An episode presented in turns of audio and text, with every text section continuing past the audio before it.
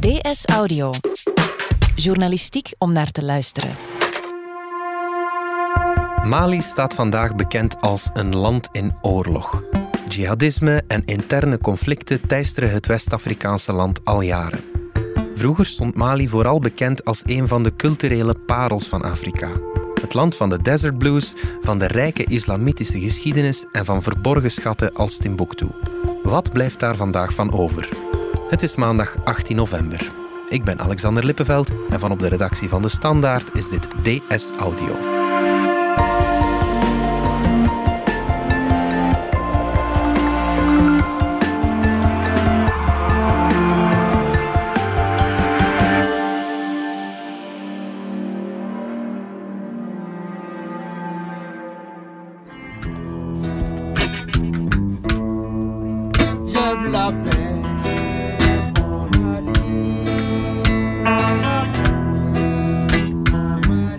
Rooks, buitenlandjournaliste.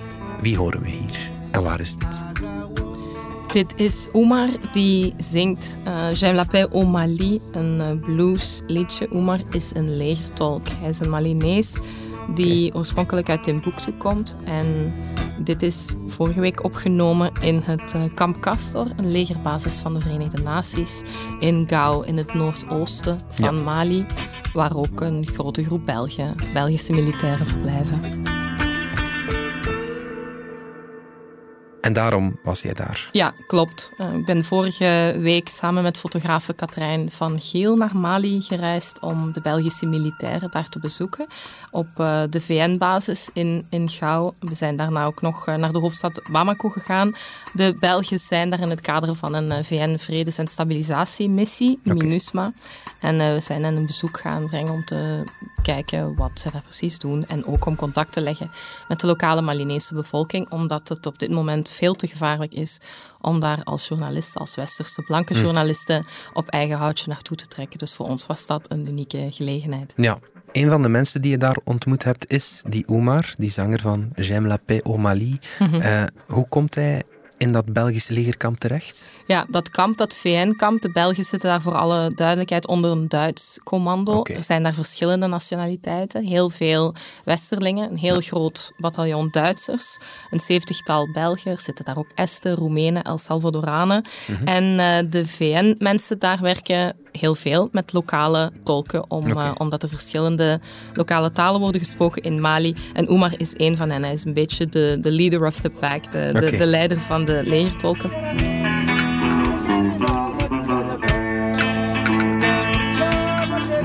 Hij vertelde op een avond um, voor zijn tent, toen hij gitaar begon te spelen samen met een Belgische militair, dat zijn verleden heel anders is. Hij komt helemaal niet uit Gao, maar uit Timbuktu, zoals Charles zei, die, eh, die legendarische woestijnstad. Helemaal uit terracotta opgetrokken, die ooit een, eh, een trekpleister was voor exotische toeristische reizen. Ja. En nu helemaal niet meer um, op eigen houtje te, te, te, bezoeken valt. En hij werkte daar, uh, hij is heel gewend om met Westerlingen te werken, want hij was daar toeristische gids. Oké. Hij, uh, hij baatte ook een soort van lodge uit waar mensen konden logeren om dan trektochten te maken met hem, vertelde hij. Hij is nog altijd schilder en hij is zanger en bluesgitarist. Maar het, de grond werd hem daar veel te heet onder de voeten. En Ja. hij is gevlucht nadat de jihadisten in Timbuktu tot viermaal toe op zijn deur zijn komen kloppen. Maar Timbuktu is helemaal ingenomen door jihadisten, door verschillende Mhm. groeperingen. Ja. Hoe is de situatie daar in Mali op dit moment? Ja, Timbuktu, als je denkt aan die stad, dat is een stad die aan de oude karavaanroute lag. Hè. Dus een stad die mythische proporties heeft aangenomen. Dus een, een stad en een land met een onvoorstelbaar werelderfgoed. Ja. Uh, ook een rijke muzikale traditie, de blues die uiteindelijk eigenlijk uit Mali stammen enzovoort. En ja, het land staat nu uh, flink op zijn kop. Het land is, om even de proporties ervan te geven, Frankrijk, de oud-kolonisator, past daar twee keer in. Een uh, zeer uitgestrekt land waarvan 70% woestijn is. En een centrale overheid in het zuiden, in de hoofdstad Bamako, die uh, eigenlijk niet meer dan een derde van dat hele grondgebied controleert. Dus twee Oké. derde daarvan staat eigenlijk ja, onder controle of is uh, ten prooi gevallen aan gewapende groeperingen.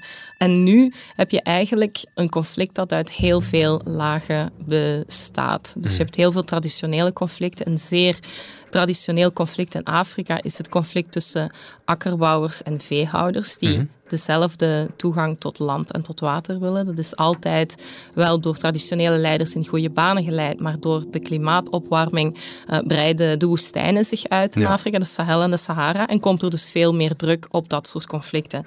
Nog andere etnische conflicten, Tuaregs, eh, de nomadische volkeren uit de woestijn, je weet wel, met die hele mooie witte of blauwe tulbanden, waarvan je alleen de ogen dan nog ziet van het gezicht enzovoort. Ehm, die voelen zich al decennia lang gemarginaliseerd door het, door het rijkere zuiden, door het, eh, door het vruchtbare zuiden, waar die overheid zit. En al die krachtlijnen die zijn nog veel meer onder spanning komen te staan in 2012, na de val van Gaddafi in Ja. Libië. Ja. Eh, toen zijn, na de val van het, eh, het Libische regime, zijn heel veel wapens vanuit Algerije en vanuit Libië Mali binnengestroomd. En zijn die Tuareg bijvoorbeeld, die zijn terug naar huis gegaan, naar Mali. En die zijn daar alweer een opstand begonnen tegen het centrale gezag in Zuid-Mali. En, eh, en ja, dat is veel bloediger en veel gewelddadiger geworden door die instroom van wapens. En Ja. dus zo kwam dat hele conflict onder hoogspanning te staan.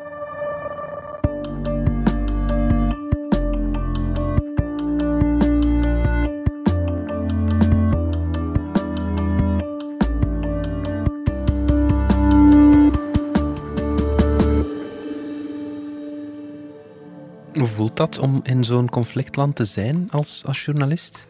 Ja, zoals daarnet al gezegd, was het voor ons, voor Katrijn en voor mij, onmogelijk geweest om op eigen houtje naar Gao te gaan. Het grootste risico, Alexander, is op ontvoering. Ja. Ehm, als Westerlingen en Westerse journalisten lopen wij heel erg in de kijker. In eh Gao-stad, in Bamako, heb ik nauwelijks blanken gezien. Zeker niet blanken die alleen op straat lopen. Dus het risico, je bent eigenlijk ja, een soort van wandelende geldkoe. Hè? Ja. Ehm, En Omar zei, stel nu dat, eh, dat ik jou ontvoer of dat ik een Westerling ontvoer. Ja, zei hij, ehm, hij ging dat niet doen, hij gaf een voorbeeld. hè. Ja, ja. Ehm, Westerse regeringen betalen toch. ja. En zo Zeker is geld dat een manier, eigenlijk, precies, Ja. om je te verrijken in een straatarm land eh, met een eh, heel snel groeiende, heel jonge bevolking. Mensen die werk nodig hebben, eh, woestijnvorming, armoede die ernstiger wordt. Ja, daar kan je snel een vogel voor de kat zijn. Ja. En zijn er verschillende groeperingen die het gevoel hebben dat ze wel hun volk of hun etnie of hun belangen dienen. Zij voelen zichzelf eerder, terwijl wij ze als terroristische groeperingen zien, noemen zij zich eerder zelfbeschermings- of zelfverdedigingsgroepen Mhm. Ja, tegen ja, ja. Een, een vijand. Tegen, hè. En dus zei Oemar, ja, daarom ontvoeringen, omdat dat geld opbrengt. Geld om wapens mee te kopen of geld om mee te overleven. ja. Maar je bent dan naar die stad eh, in Mhm. het noorden, Gao, Ja. geweest. Dat was met het leger. Ja, precies. We zijn daar eh, op verschillende patrouilles mee mogen gaan en eh, dat was zwaar beveiligd. Ja. Wat doen die Belgische militairen daar op dit moment? Onze, onze jongens en twee vrouwen, Ja, oké.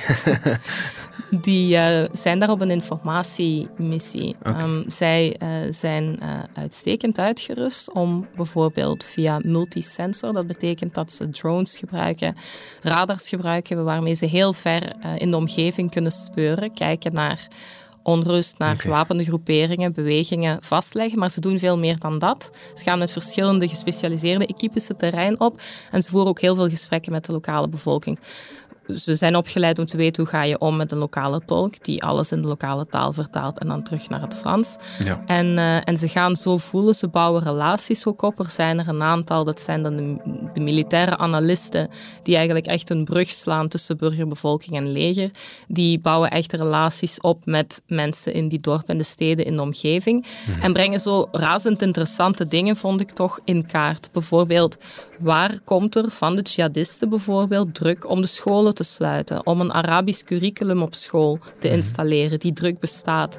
Waar eh, zijn gewapende groeperingen zakat aan het eisen? Zakat is liefdadigheid tussen aanhalingstekens, maar dat is eigenlijk een illegale jihadistische tax. Die informatie wordt dan na analyse intelligence, inlichtingen. Ja. Die inlichtingen gaan naar het hoofdcommando in Bamako, in de hoofdstad, waar het hoofdcommando zit, eh, de, de commandant van MINUSMA, van de VN-vredesmacht. En die informatie die stelt hem in staat om operationele beslissingen op het terrein te nemen. Dus de Belgen hebben een bevredigd gevoel dat waarvoor zij zijn opgeleid, informatievergaring, dat zij hun taak daar kunnen doen.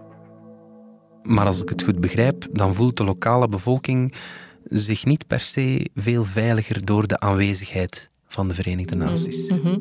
Wel, ja en nee. Hangt ervan af. Um, je weet, heel veel verschillende vroegere VN-missies hebben die kritiek gekregen dat ze te weinig krachtdadig mogen optreden. Ook dit is weer geen gevechtsmissie. De Belgen mhm. nemen niet deel aan een gevechtsmissie. Die staat daarnaast. Dat is de Franse operatie Berkan. Mm Hoe maar zij, de bevolking voelt zich alweer niet beschermd tegen bandieten en terroristen. Dat viel ook op. Um, mm. Er wordt niet gesproken over open oorlog, maar de Malinezen zeggen la crise. Mm. Uh, heel mooi eufemistisch omschreven, de crisis. Ja. Wat wel ja. een heel bloedig conflict is. Mm -hmm. En ze weten niet zo goed wie tegenover hen staat. De burgers weten niet welke gewapende groepering, want het zijn er zoveel, tegenover hen staat. En dus spreken ze van les bandits of les terroristes. En zij zeggen, ja, de VN kan alweer niet krachtdadig uh, daartegen tegen optreden. En mm op verschillende patrouilles hebben mensen ons ons, ja, ik liep dan mee, uh, wel degelijk bedankt ja. voor die aanwezigheid.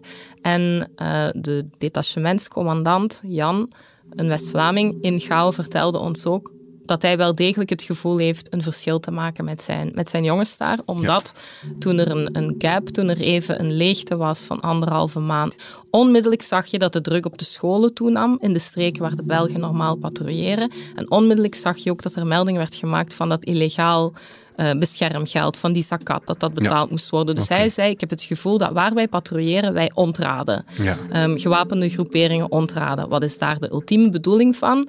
Staatsopbouw. Dus naarmate die gewapende groeperingen het leven wordt zuur gemaakt, laten we zeggen, zij wegblijven en, en verpulveren of verbrokkelen, kan de Malinese staat terugkomen en aan staatsopbouw doen. Bijvoorbeeld met een burgemeester, met een districtchef, met een grenspost. Dat gaat heel langzaam, dat is een werk op lange termijn, mhm. maar daar werken ze aan. Natuurlijk. Neemt dat dan de kritiek op deze VN-vredesmissie weg? Nee, zelfs in militaire kringen zeggen sommigen uh, dat er veel meer moet gebeuren. Dat je eigenlijk de Sahel niet kunt stabiliseren zonder een echte gevechtsmissie. Mhm. Dat ga je van een militair ter plaatse niet horen, want dat is een politieke beslissing. Dat moet onze regering, als we een regering gaan hebben, ja. beslissen. Of wij ja. gevechtstroepen sturen of niet.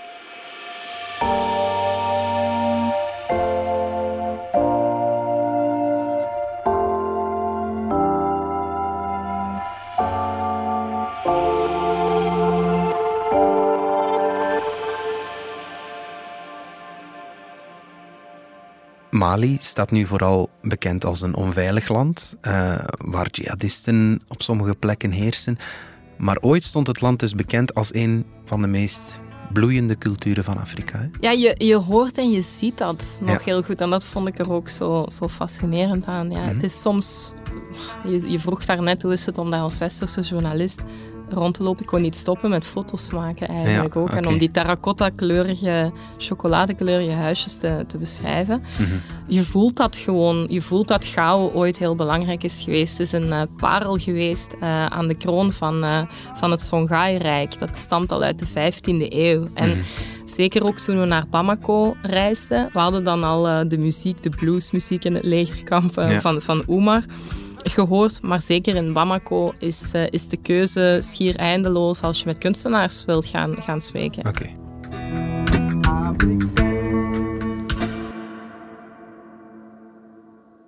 In Syrië, een land met een ongelooflijke geschiedenis en een heel rijke cultuur, betekende de komst van de jihad de vernietiging van een groot deel van de cultuur. Denk maar aan Palmyra, uh, historische stad die helemaal met de grond gelijk is gemaakt.